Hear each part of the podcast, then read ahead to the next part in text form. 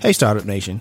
Imagine a job where you can work wherever you want, on whatever you want, from wherever you want. Hello to white sand beaches of Thailand or the comfort of your own couch. Oh, and most importantly, you're your own boss. Now, what if I told you that the dream job could become your reality?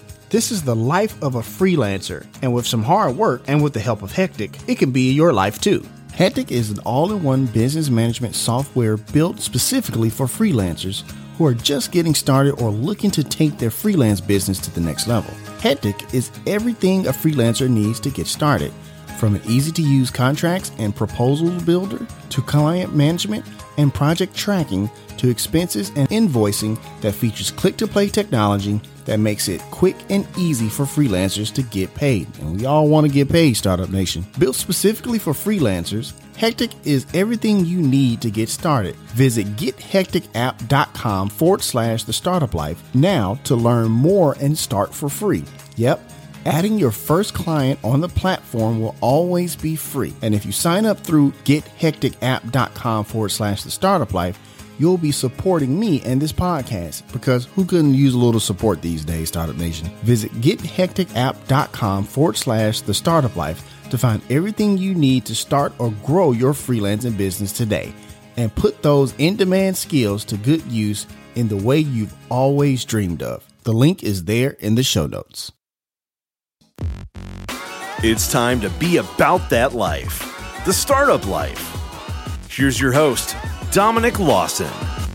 All right, Startup Nation. So I hope you're ready to receive some value today. My name is Dominic Lawson, and this is the Startup Life, the show for entrepreneurs and career minded professionals. Startup Nation, I don't need to tell you that when it comes to your business and your path to entrepreneurship, the customer is going to be the lifeline uh, to your success. And we have a fantastic guest uh, that can definitely talk about that and more with us today. He is um, the uh, co-founder of Work- Working Backwards LLC, and he was also a senior uh, executive at Amazon. Yes, the Amazon. And he's also the author, along with Bill Carr, of Working Backwards Insights, Stories, and Secrets from Inside Amazon. He is the one and only Colin Bryar. CB, how's it going, my man?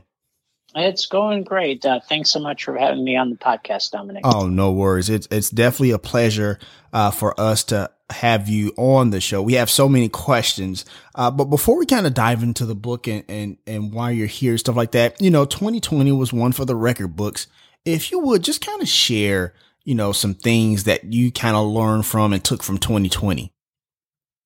Oh, it's it's it's it was quite a whirlwind, right? Um, yeah, you know, in, in terms of uh, actually writing the the book, Right. um, I, I- you know, I would say working from home already, and and you know, the the writing that was a lot of it was a solitary endeavor, doing a lot of reading, writing, and editing, and, and remote. Mhm. The you know the day to day mechanics of that didn't change. Uh, you know, I would say the macro environment changed me Right. uh, uh, quite a bit more. I've you know have a, a, a family, two kids, and, and a wife. So you know we did the, the on the positive side. We gotten to spend a lot more time together. We're all Mm. here at home. So, Right. Um, but you know I realize um, we've been uh, very very fortunate compared to what's going on in in, in other places. So it's um, but I'm I'm glad we're starting to see the light at the end of the tunnel here, and hopefully. Uh, you know, 2021 is is looking up. For sure, for sure, and and I th- I'm glad you said that because I think a lot of times when we have adversity, whether it be personal or professional, I think we often forget the part that there is light at the end of the end of the tunnel. There is another side to uh, that adversity. So I appreciate uh, you sharing that. And so once again, Startup Nation, we're talking to Colin Bryar, the author of Working Back- Backwards: Insight Store Insights, Stories, and Secrets from Inside uh, Amazon. So before we, you know, kind of really dive into the weeds of the book, I- I'm just curious about something. You know, you wrote this book. You know, I, you were just saying that you wrote a lot of it uh, this past year. Did you find yourself while you were at Amazon appreciating what was happening and the things you were learning, or was it a thing like you really appreciated after you know being away from it a little bit? Kind of talk about that journey a little bit, if you don't mind, Colin. Sure. So I, I started at Amazon in 1998, mm-hmm. and it was uh, it was a relatively small company then. Uh, you know, I started right at the beginning of '98, and Amazon had just finished doing 148 million dollars in revenue in '97. Right. And there were about um, you know 100 corporate employees and 500 ish uh, employees in the fulfill, two fulfillment centers and customer service centers that Amazon had. So, mm-hmm. you know, to give you a, a, just a feel for what the size of the company w- was then, I I knew even from the the very first day that um, it, it was I was involved with something special. Gotcha. And uh, and and you know we didn't know where it was going to go. um, right. At, but uh, you know the the validation that we were getting from from customers was was almost always very positive. You know, they they weren't shy when we did something wrong, also, and let us know uh, where where we let them down. But you know, when you took a look at just new customers, repeat customers, customer satisfaction, those were all very positive. You know, and what was interesting is. You know what the press said about Amazon changed almost on a monthly basis. Sometimes it was great, sometimes it was awful, sometimes it's Amazon's about to go out of business. Um, you know, there's Amazon.bomb, Amazon.toast. I had, uh, and those, those are actual headlines. You right. know, I had relatives and friends sometimes calling me up saying, are you okay? I, you know, I hear things at Amazon are going terrible. And, but if you took a look at the internal metrics, they were all, you know, going up into the right like they were supposed to. And, uh, so I, from pretty early on, I knew it was something special. I think that, um, no one really could have predicted that it would become what it is today. Um, you know, there's a lot of things that had to go right. There's a lot of hard work that um, Amazon you know put into structuring the company.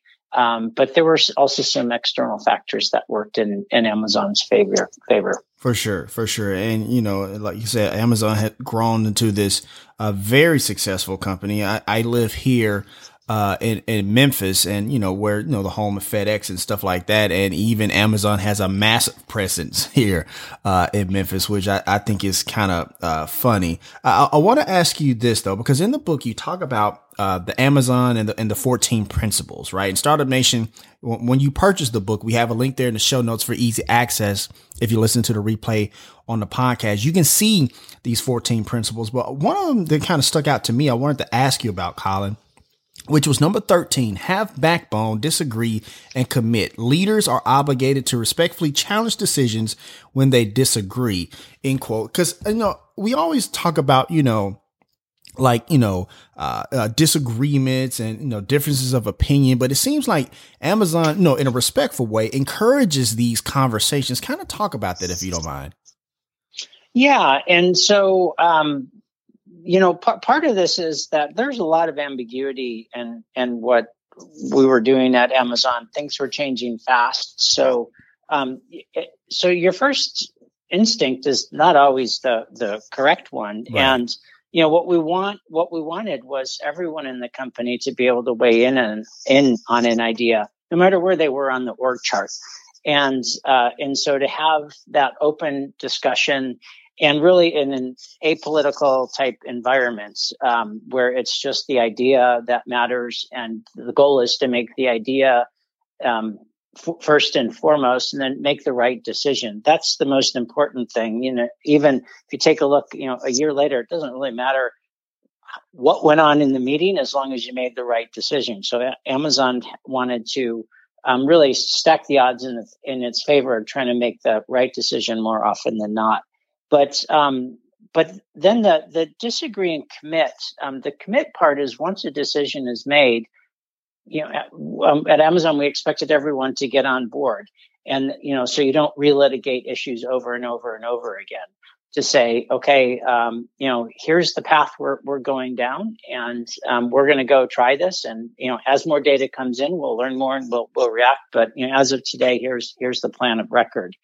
And, um, you know, so it's a leadership principle, but uh, leadership principles, you have to be careful not just to make them posters on the wall. You know, some people call them core values, right. um, really very similar. you know, they, they go by different names, but, uh, you know, a lot of companies, well, most companies have some form of principles or, or values. But I think what's un- a couple things that are unique about Amazon is one is the sheer number. So they're 14, which is more than most. Um, but um, they're not just posters on the wall. And the, the reason why is because Amazon has woven those principles into every major process that is performed at the company. And um, one where I have backbone disagree and commit kind of shines is with Amazon's narrative process, where in the beginning of, of a meeting, instead of someone standing up in front of the room and uh, you, know virtually now you know in terms of the pand- of pandemic or if you're in the office um, you know standing at the front of the table going over some slides uh, the, the, presenting team because um, it's often more than one one person uh, distributes a narrative. And it can either be you know physical narrative or now it's all uh, you know digital narratives and what happens for those 20 minutes is that people are everyone's reading the document, mm. and um, you know right now they're they're adding notes in a collaborative form through Google Docs or or, or Word, and they're collecting all of that and it, uh, that feedback. And it doesn't really matter whether you're a senior vice president or a junior product manager. You can add in your comments and say, "Have you thought about X?" or you know, this is something we should discuss. I, you know, maybe have a better idea. Uh, and, and so this is just one way in which, you know, people are encouraged to, to, you know, to, to chime in and everyone's doing this silently, by the way. So, you know, it doesn't, you're not really gonna, you, a lot of companies, you defer to whatever the most senior in the person in the room, either their mood or their words, or, you know, they go first. And right. here with narratives, everyone's putting in their feedback. And, and really what happens is the idea that's presented in the, those narratives becomes first and foremost versus people's titles or people's opinions. For sure. For sure. And it seems like that kind of leads into another uh, of those principles where leaders are owners, where it, like, you know, you just talked about how uh, you know, it doesn't matter where you are in the org chart, you know, you have like some type of ownership into the process, into the success uh, of the company. So I appreciate you sharing that, Colin, for sure. Oh, thanks. No worries. No worries. uh, once again, Startup Nation, we're talking to Colin Bryar, the author of Working Backwards, Insights, Stories, and Secrets from Inside Amazon. But, you know, I, I want to talk about customer obsession, which is also another one of those, core, those, uh, uh, uh, uh, principles, if you will, you know, because Amazon is, you, you can tell based on, you know, everything from the innovation from uh, Amazon Prime and stuff like that, that that part is extremely important. Kind of talk about, you know, uh, you know, I guess where that comes from, kind of talk about, you know, why Amazon just does it well. Just kind of talk about that in general, if you don't mind, Colin. Sure. Um, you know, and, and, I'll I'll go back to my very first day at Amazon. Sure. Uh, it was a, you know, there's a small handful of people who were starting that week, and we were in a, a, a you know conference room, a very small conference room. And uh, Jeff Bezos came in and he just welcomed us. And the, the, the first thing he said is uh, at Amazon, where, you know, we, we want to build Earth's most customer centric company. And then we want to build the place where people can find and discover anything they might want to buy online. Right. So, you know, from that very first time I had met Jeff, um, you know, first and foremost, Amazon was all about building Earth's most customer-centric company, and um, you know, there's there's a difference between customer focus and customer obsession. And uh, you know, again, this is an area where if if you have a leadership principle of customer obsession, you need to have different types of processes, and you need to organize to where um, you know that where customer obsession becomes just the lifeblood of the company. And uh, you know, one, one area where Amazon does this is essentially into breaking up into uh, what we call uh, separable single-threaded teams, where uh, you know you want the smaller the better of the team size too. At Amazon, you don't really get points for headcount or budget. You probably get more scrutiny, if anything else, if right. you know with the, the, the bigger the budget or headcount that you have. Say, well, is, is that really the, the right amount? But it's really single threaded teams focused on solving very specific customer problems. And uh, Dave Dave Limp, who's the senior vice president of devices at Amazon right now, he has got a great quote where he says, the the best way to fail at inventing something is to make it someone's part-time job mm. and and by that um, it, you know what that means is that if something is really worthwhile doing and it's large enough to make a difference in in, in the business and, and in customers lives it should be a team you know single teams single threaded focus to to solve that problem for the customer and provide value to the customer too often people are they get distracted especially if you're already running a a big business or or you have different product lines and you tend to focus on what's bringing in either what's bringing in the most revenue at the time right. or what's causing you the most problems that mm. may not necessarily be the biggest opportunity and uh, so at, at amazon they try to organize into uh, smaller the better single threaded uh, teams Gotcha. And another area where customer obsession really shines. And again, I'm trying to point out how you um, take, you can read customer obsession and, you know, a lot of people nod and say, yeah, that makes sense. I'm trying to explain how Amazon puts these into sure. into practice because right. that that's something that's you can take into your own organization, whether it's a small or large organization. Extremely important, but yeah. In terms of the the customer obsession, how Amazon builds uh, products. They how Amazon vets new ideas and turns them in, into either features or products or services.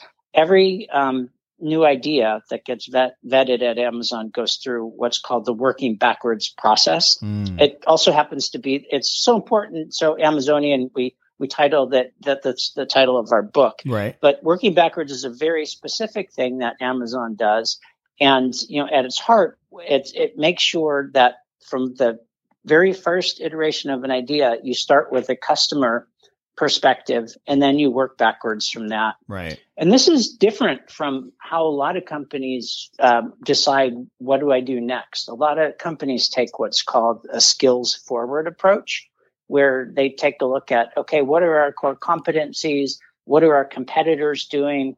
Um, how can we nudge into an adjacent market and capture you know this much market share? And you know what are the strengths weaknesses opportunities and threats like mm-hmm. some type of a swot analysis. But you'll notice that the word customer isn't really mentioned at all in that. And mm-hmm. uh, so amazon doesn't really they don't do that. They say okay um, we're going to start from the customer experience and work backwards from that. And that allows you to do a, a couple of things. One if it's something that's worth solving and you're not you don't have that as a core competency yet well, you better you better get that, right, you know, acquire course. that somehow. And uh, a great example here was when Amazon moved into the digital space. So when Amazon was looking to move into um, digital uh, books, um, music, and um, movies, um, at the, that point in time, oh, it was about 77% of Amazon's revenue was shipment of physical books uh, physical music, so CDs at the time, and then movies were primarily DVDs. And you know, Amazon wanted to move. You know, they they knew, and we knew at Amazon, hey, it's going to move over to digital. The timing, don't really know if it's one year, five years, or seven years, but you know, a lot of that business is going to eventually be digital and um, someone's going to cannibalize that 77% of the business so it better be us than than a, a you know a third party or another company. Mm-hmm. And what we realized looking into the digital space is the the value that was created in digital was in a completely different part of the the whole supply chain. In Amazon's physical uh, uh, retail business, um, the value was in aggregating a bunch of products in fulfillment centers, putting you know um, two or more products in a box and shipping them out, you know, cheaply and, and quickly to customers. Um, but in the digital space, the value isn't right in the middle there. Um, you know, because to to come up with a complete catalog of every song uh, that's been you know produced or every you know movie that's that's been made, that's not. Um, a lot of companies can do that and do that relatively quickly, and you're not going to gain a competitive advantage um, even look at today, the music services that are out there have a virtually unlimited amount of, of, of music. So where the value was being created is out on either side. One is where the content was created, mm. and then the and then the second part was where the customer is interacting with the service. And that second part, uh, you know, where they interact with the service are apps and devices. And so we realized we're going to have to make a, a device because that's where we can differentiate and really make a substantial difference in the customer experience and particularly with reading books. Right. And we hadn't built any devices at that time. You know, we bought devices from the likes of Samsung and Sony and stored them in the warehouse and sold them, but building a device wasn't something that we did. And um, but that if if you start from the customer and work backwards, you realize that well, if we're going to be in this digital space, we need to learn how to become a, a great device maker. And so Amazon started hiring the right people and building up expertise in that. And, you know, it was the three year uh, journey as when the Kindle eventually launched in uh, right. uh, 2007, I believe. Right. But the decision to build devices started, uh, you know, it was a couple of years earlier. But so those are two specific examples of how customer obsession, not just customer focus, is really woven into the way Amazon operates. Right, right. Thank you for sharing that. You brought up something in that. I, I was going to get to this later, but you, you know, we're kind of there now. You talked about hiring the right people uh, to do it, and you talk about in your book this bar raiser strategy for hiring the top talent. Could you dive into that a little bit, Colin, if you don't mind? Sure. Um, so the bar raiser process started um, uh, in in 1999, and I would say it was really the first. Uh, process that Amazon adopted mm-hmm. as uh, you know it was growing really fast and realized we need to have a formal, deliberate process here um, in order to continue to to grow, but also attract the the right types of people for for Amazon. And so it started as really a solution to a very specific problem that we had at the time. Mm-hmm. And that problem that we had was new people were hiring new people who are hiring new people. And so, you know, when you get to a company, uh, a, lot of people, uh, what they do is they rely on their old network. They hire the people who either worked with them or for them, and then you know, kind of uh, wash, rinse, and repeat. Right. And we we realized that um, that the the hiring, the quality bar was was quite different.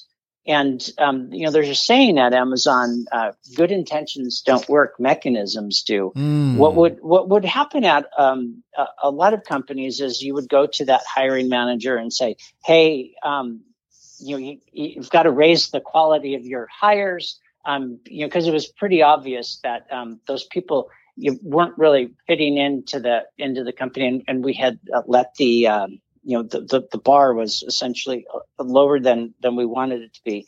And but amazon didn't do that. They said well if we're going to grow uh, 2x 10x you know over the next couple of, of years mm-hmm. we need to actually have something in place that doesn't rely on the good intentions of hiring managers. And so we created this process called the bar raiser process. And um, what what that uh, the bar raiser process at Amazon it's still used today, and it was it's one of Amazon's most successful processes that's been rolled out throughout the the, the company. Mm-hmm. Um, what the bar raiser process is all about it's removing bias in the hiring decisions and ensuring a consistent uh, quality bar across all groups. And it has a couple of different components to it. One is there's a very specific role um, played by someone called the bar raiser. So there's a bar raiser oh, okay. role, and the process name is called the bar raiser hiring process. Interesting. And that bar raiser is one of the interviewers, um, but he or she is not a part of the organization that's uh, that's that's going to make the hire. Mm-hmm. And so they don't have that urgency bias that, oh my goodness, we've got to hire three people. We're not going to hit our revenue goal by the end of the quarter, or we won't get our projects done that we've committed to for the year their sole job is to well their main job is to make sure that the whatever person is hired in that role it has you know met or exceeded the bar the hiring bar at amazon. So they don't they don't have that urgency uh, bias that a hiring manager may have. They also have um, veto power. Uh, so you know if typically they're between five and seven people interviewing a candidate at amazon. There's one bar raiser and if the bar raiser um, decides that this candidate hasn't, uh, you know, met the hiring bar at Amazon, they can actually, if they're the only one who's a no hire, and the the rest of the hiring team says we want to hire that, they have veto power Mm. In effect, the veto is is not actually it's it's never really used because the other part about the bar raiser is they're meant to train and mentor and help the hiring team and the interviewers make the right hiring decision. So right. you know, good or a great bar raiser will will show and demonstrate well th- is this candidate the really the right right fit. Um, there are a couple of other uh, things that are I, I, noteworthy or remarkable about Amazon's uh, hiring process. I wanted to point out is that each um, interviewer they have a very specific task to do in the interview process. And with Amazon's 14 leadership principles, one of those tasks is they're usually assigned two or three leadership principles, and their job is to go in and assess how the candidate um, maps to these leadership principles. So if I'm an interviewer, I could go and uh, as I say, I'm responsible for figuring out does this candidate exhibit customer obsession, ownership, and um, are right a lot is another Amazon leadership principle. Gotcha. And so I, I know going into the interview, I have to go get that information. And I've got behavioral questions. You know, I talk about, I ask what the candidate has done in the past um, to exhibit these uh, these traits, and then I make my assessment. And then before I can talk to anyone else on the interview loop, I've got to write down my feedback and place my vote in. And this is another area where bias is really eliminated. I've been at companies where, you know, I'm let's I'm let's say last on the interview loop, and there's email, or even when you hand a candidate off from one room to the next, or virtually, you say, "Oh, this person's great." Um, you know, j- just uh, I can't wait to, to the hiring meeting. Well, that just introduces bias. You know, I haven't even met the candidate yet, and I had someone say, "Hey, this," and especially if it's my boss right. or manager, then I'm thinking, well you know, I, I, guess this person's great, and and I don't really go in and make an honest assessment. Mm. So by having that, um, you know, uh, you have to submit your feedback. You can't actually talk to anyone. There's no cross pollination of opinions. And then in a debrief meeting, after the candidate has been interviewed, everyone goes in and just like those narrative meetings I talked about, the first part of the debrief meeting is everyone sits down and reads everyone's feedback and everyone's vote and then the bar raiser walks the group through the um, the meeting to make the hiring decision. So when you an interviewer by definition does not have all of a single interviewer does not have all the information to make a hiring decision. You're relying on your other team members to pull their own weight and make a complete to get a complete picture and assessment of the the candidate. Gotcha. So you know what I described as a fairly lightweight process. Right, of course. You know, but it does, you know, does require the interviewer to do, I think, a little bit more work than than happens at other companies. You have to have written feedback. You have to go in um, and make sure you get the information back. You know, saying, "Oh, I had the lunch interview." So I didn't really get. Um, yeah, it seems like a good culture fit, unless you explain why. That that does you know that doesn't hold weight. Or the candidate, I couldn't get a word in because the candidate kept talking um, you know that it's your job to kind of control the interview in right. a you know very respectful way because these are also customers of Amazon and you want to represent Amazon well regardless of the hiring decision. But so th- that's um, a little bit about how the hiring process works and what's what's unique about it. And I think also what's powerful is that it's you know a great process is is one that you don't have to impose on other people and and you have to audit to make sure it's followed Mm-hmm. Once we started using this process, we realized, uh, like other group, it started in one department in the software group, the product development group, um, that hey, this is going to work everywhere else, and other groups just started adopting it, and we rolled it out company wide. You didn't have to force people to use it, which is a sign of a good process. All right, Startup Nation. So we're going to go ahead and take a quick break. We got to pay some bills. Once again, my name is Dominic Lawson, and you're listening to The Startup Life.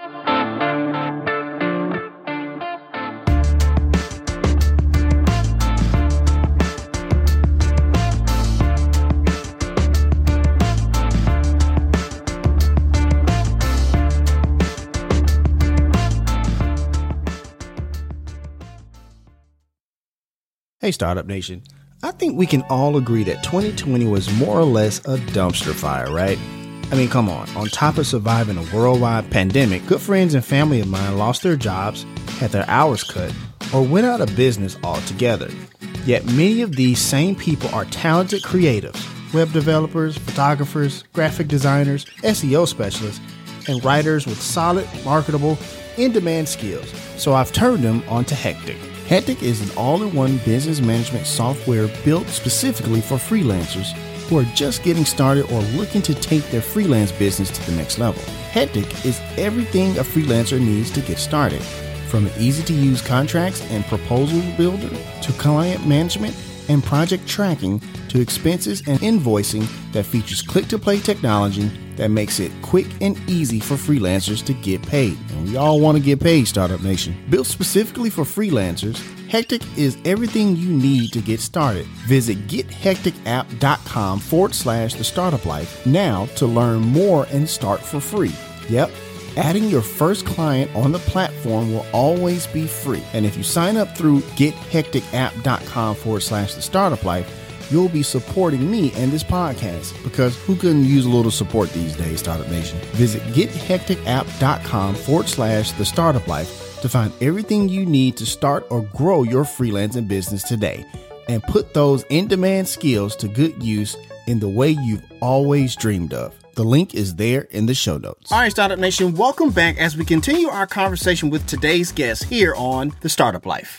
Something you said earlier, good intentions don't work, mechanisms do. I think that's definitely something to put in your entrepreneurial toolkit, Startup Nation. I, I, wanted to ask you about that bar raiser strategy a little bit. Let's say I don't have the, the, the manpower or I'm not as big as an Amazon or something like that. I'm a small business. I got a few employees and stuff like that. Can I replicate that in a smaller version? And if so, what would that kind of look like? Because like I said, I don't have the manpower like an Amazon does. So what would that look like possibly? Yeah. So, uh, you know, you could actually start by, you get a lot of benefit just by, um, one, having leadership principles or core values, and then knowing how you'll go about uh, figuring out if a candidate exhibits those. So you don't need a big bar raiser process to do that. The second thing is, you know, just make sure that the feedback and votes, you know, are submitted and you get some a written assessment before from the interviewers before you go and, and look and make a, a hiring decision.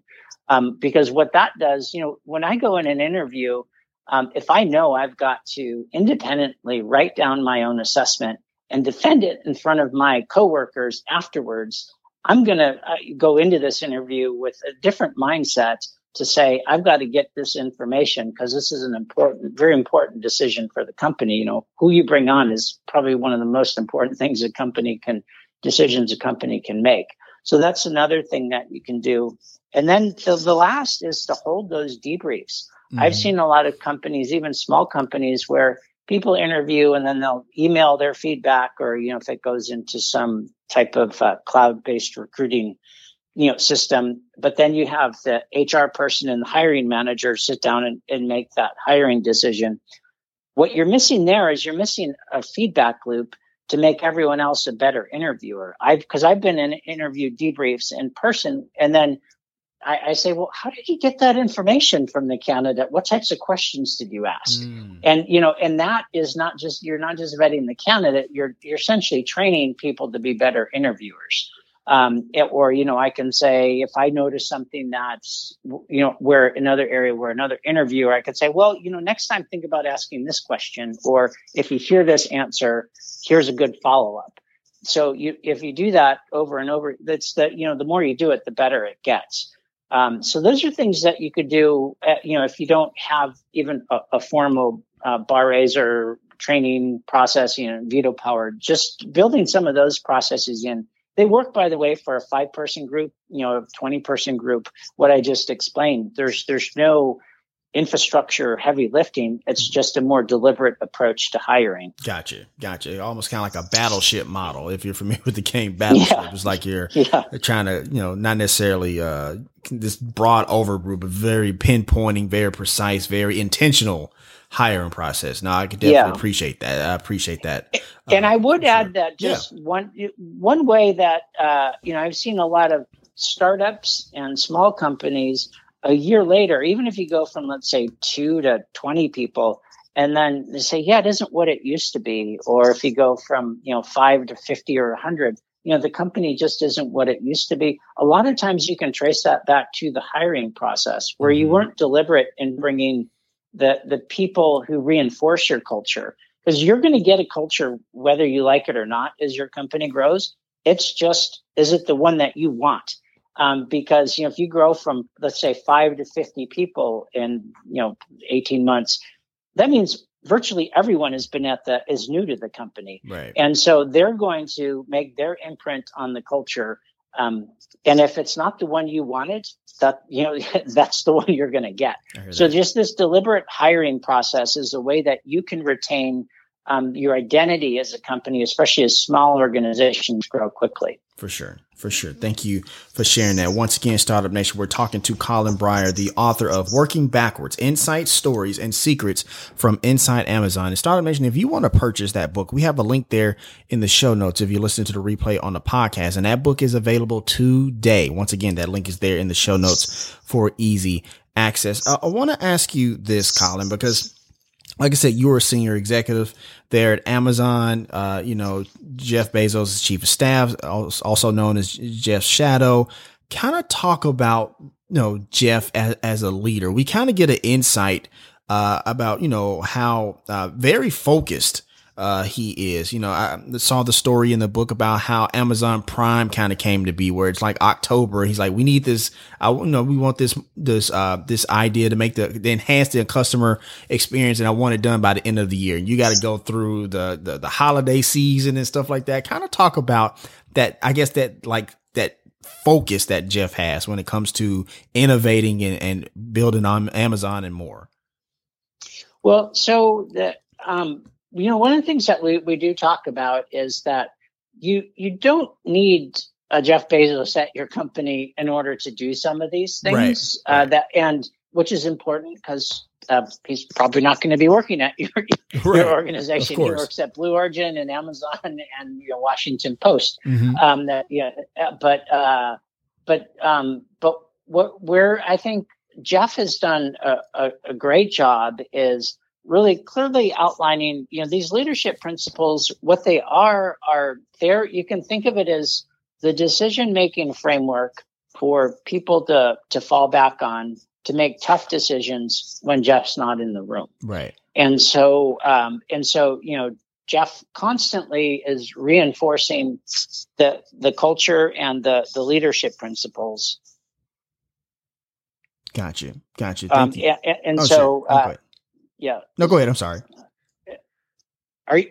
Um, and so what he does whenever he makes a different, uh, you know, a, a, decision, he he look he explains. Okay, well here's here's why this is something that I want to do, or you know why this is important, and you know uses it as is essentially a training opportunity for for whoever else is is in the room. So where Jeff I think has done a, a great job is he's actually scaled the you know the the company to to make these consistent decisions as Amazon has really proliferate, proliferated into a number of different types of businesses and, and geographies. And that's a bit you know unusual for, for for companies but it really is you know you're like if you go to an Amazon weekly business review right. um, in Japan in the U.S. Uh, you, I mean, you'll know that oh, this is an Amazon business review because here are the things that that we look at. Here's the you know the, here are the customer metrics that that are important,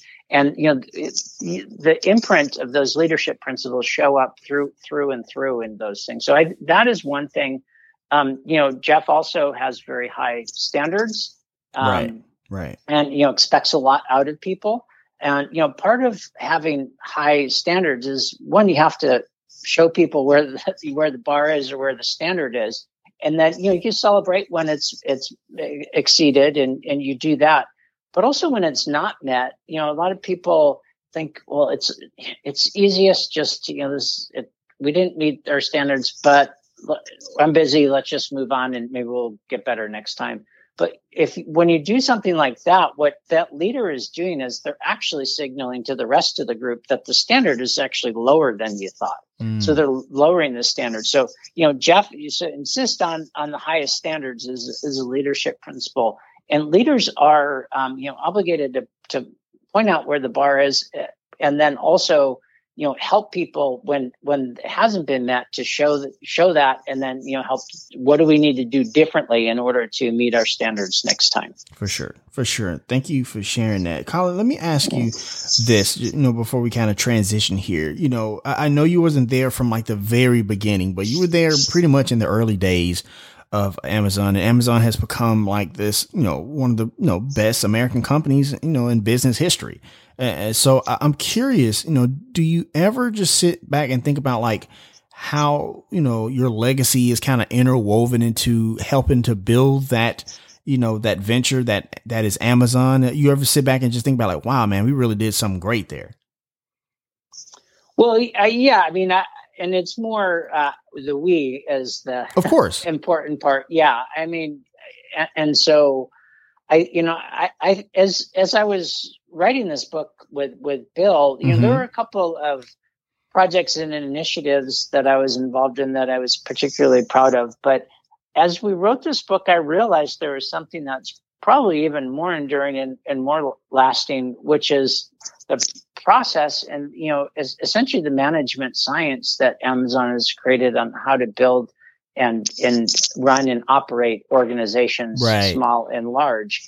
And you know that's not something that really gets talked about too much. And that's one of the reasons that we wrote this book is because we we always get asked, Bill and I do, well, how does Amazon do this or you know why like I, I, how do you know what what is it like at amazon and, and how do they do these things mm-hmm. you know consistently across a number of different areas and really this the whole approach that amazon has developed which is eh, essentially it's the the 14 leadership principles and then there are really five processes about how amazon hires how they organize how they communicate with written narratives how they develop new ideas um, right. starting from the customer, working backwards, and then how they measure things. You know, by looking at the the customer focused controllable input metrics versus spending you know the bulk of the attention on output metrics, shiny metrics like revenue and profit. So those five processes plus the leadership principles. Amazon put a lot of work into developing those, and they're not really talked about yet and I, you know, so that's why we wrote the book, and it's something that you know, um, I'm particularly proud to have played a small part in helping shape and develop and and um, refine some of those things. And refine, by the way, is another way of saying it is we stumbled along the way, we made some mistakes, and we improved it. But um, but um, you know, so I think that is probably when I look back on you know what is the the legacy that Amazon has, has created. Sure, they're great household names that people use, right. but I think how to build and operate companies is something that will also be as or even more enduring than some of these these uh, products. No, for sure. You're you're absolutely right. You know, when, when I was reading the book, I was kind of thinking like, man, I, I think a lot of you know, uh, uh, MBA curriculums, business class curriculums can really be rewritten uh, in part due to uh, the systems and the process that you were talking about there at Amazon. So I appreciate you uh, kind of sharing that for sure, Colin. Oh yeah, thanks. And we're excited to, to chat about it too. Absolutely, so, absolutely. Yeah, it's, it's, it's different, and and it, and and it also, you know, now it's part of my DNA. So you know, any companies that I work with, uh, or you know, is it's something that you know Bill and I we, we both bring to the the table and and uh, you know the reception is it's been received pretty well so far you know across a, a number of different industries. No absolutely. And that actually brings me to the next part uh, of, our conversation that i want to ask you about. You know you and bill uh, co-founded you know working backwards llc that talks about that that science and, and, that art if you will of building a company and stuff like that. I, I want to ask you when you're coaching up these startups and executives uh, in their different uh, ventures and stuff like that. I mean, there's one thing of having the knowledge and, and what you build at Amazon, but there's a whole other thing to, you know, actually teach that to, uh, you know, uh, a client or something like that. Kind of walk me through that process of how you kind of get them, you know, to kind of see or even incentivize, like, look, you know, just besides the fact of like, yeah, we were at Amazon, but like, no, this actually works no matter if it's Amazon, no matter if it's, uh, uh, Joe's, you know, uh, Burger Shack, you know what I mean? Like kind of talk about that coaching process, if you don't mind, Colin. Sure. Uh, you know, first of all, I, I want to point out that there are multiple ways to build great companies. Of course. So of course. we're not um, claiming that this is the only way to build a great company. Right. So this, you know, step one is that just educate people on you know these processes and principles that Amazon has developed, and if that's something that people want to learn more about or think that it can help their organization, that's the first step. If if they say no, I've, I've got the we've got our own hiring process and we're we're fine, it's great. You know, ha- have at it. I you know I, I think that um, a lot of companies. Uh, either they don't have a processor or they're trying to mix and match things Mm. that that you know don't fit together right. you know i would say the most important thing is to have conviction and have a process on how i want to build and operate the, the, the you know our, whatever the organization is small or or large. Um, you know pick pick pick something. Right. and if you don't have anything you know i think working backwards is a good place to start.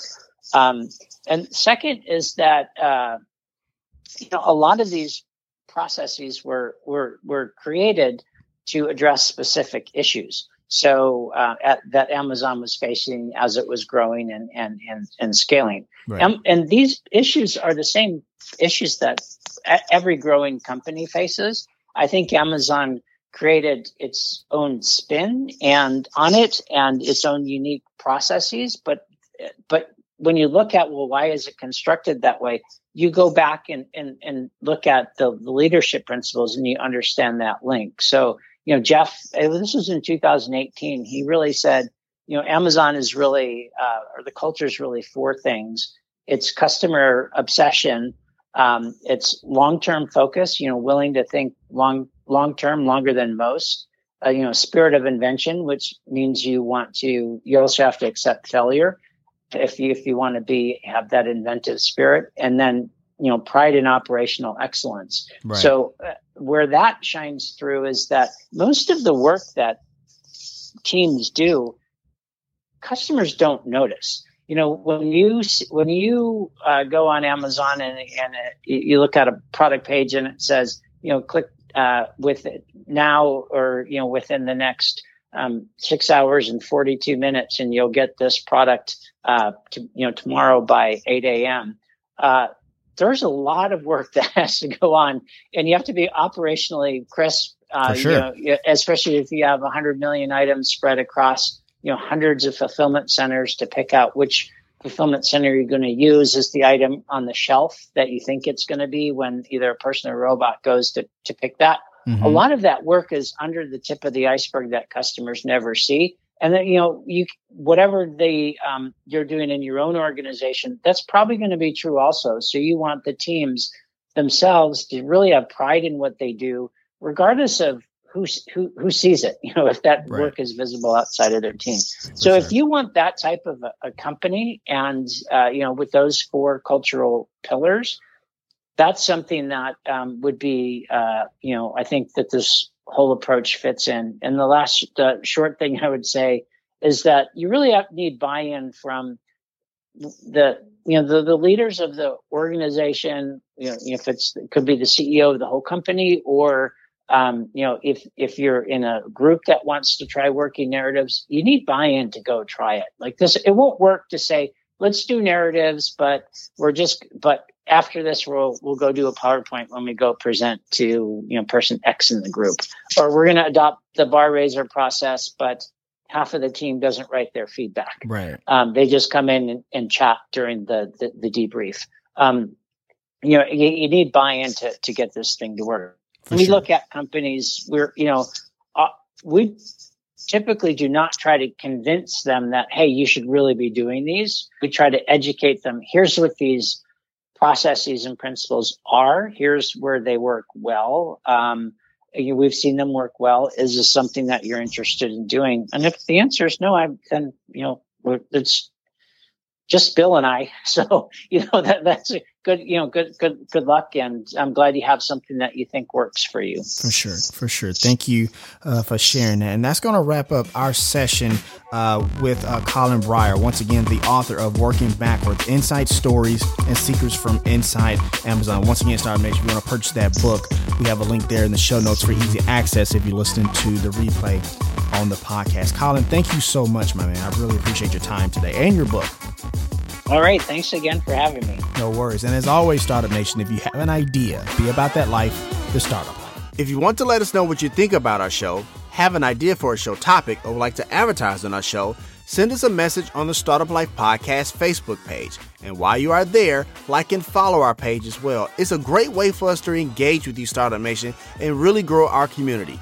The link is there in the show notes. Subscribe to the show as it can be heard on Apple Podcasts, Google Play, Stitcher Radio, Spotify, or even on your Facebook timeline or any other platform you like to get your podcast. If you are listening on Apple Podcasts and you find our content valuable, please give us a five star rating as it will help us climb the charts and help more people find our show. You can also listen to the show on the Startup Life Podcast new website. There you will find the all new startup blog where I write on many topics that are interesting and helpful to you on your path to entrepreneurship. And hey, if you have an idea, be about that life, the startup life.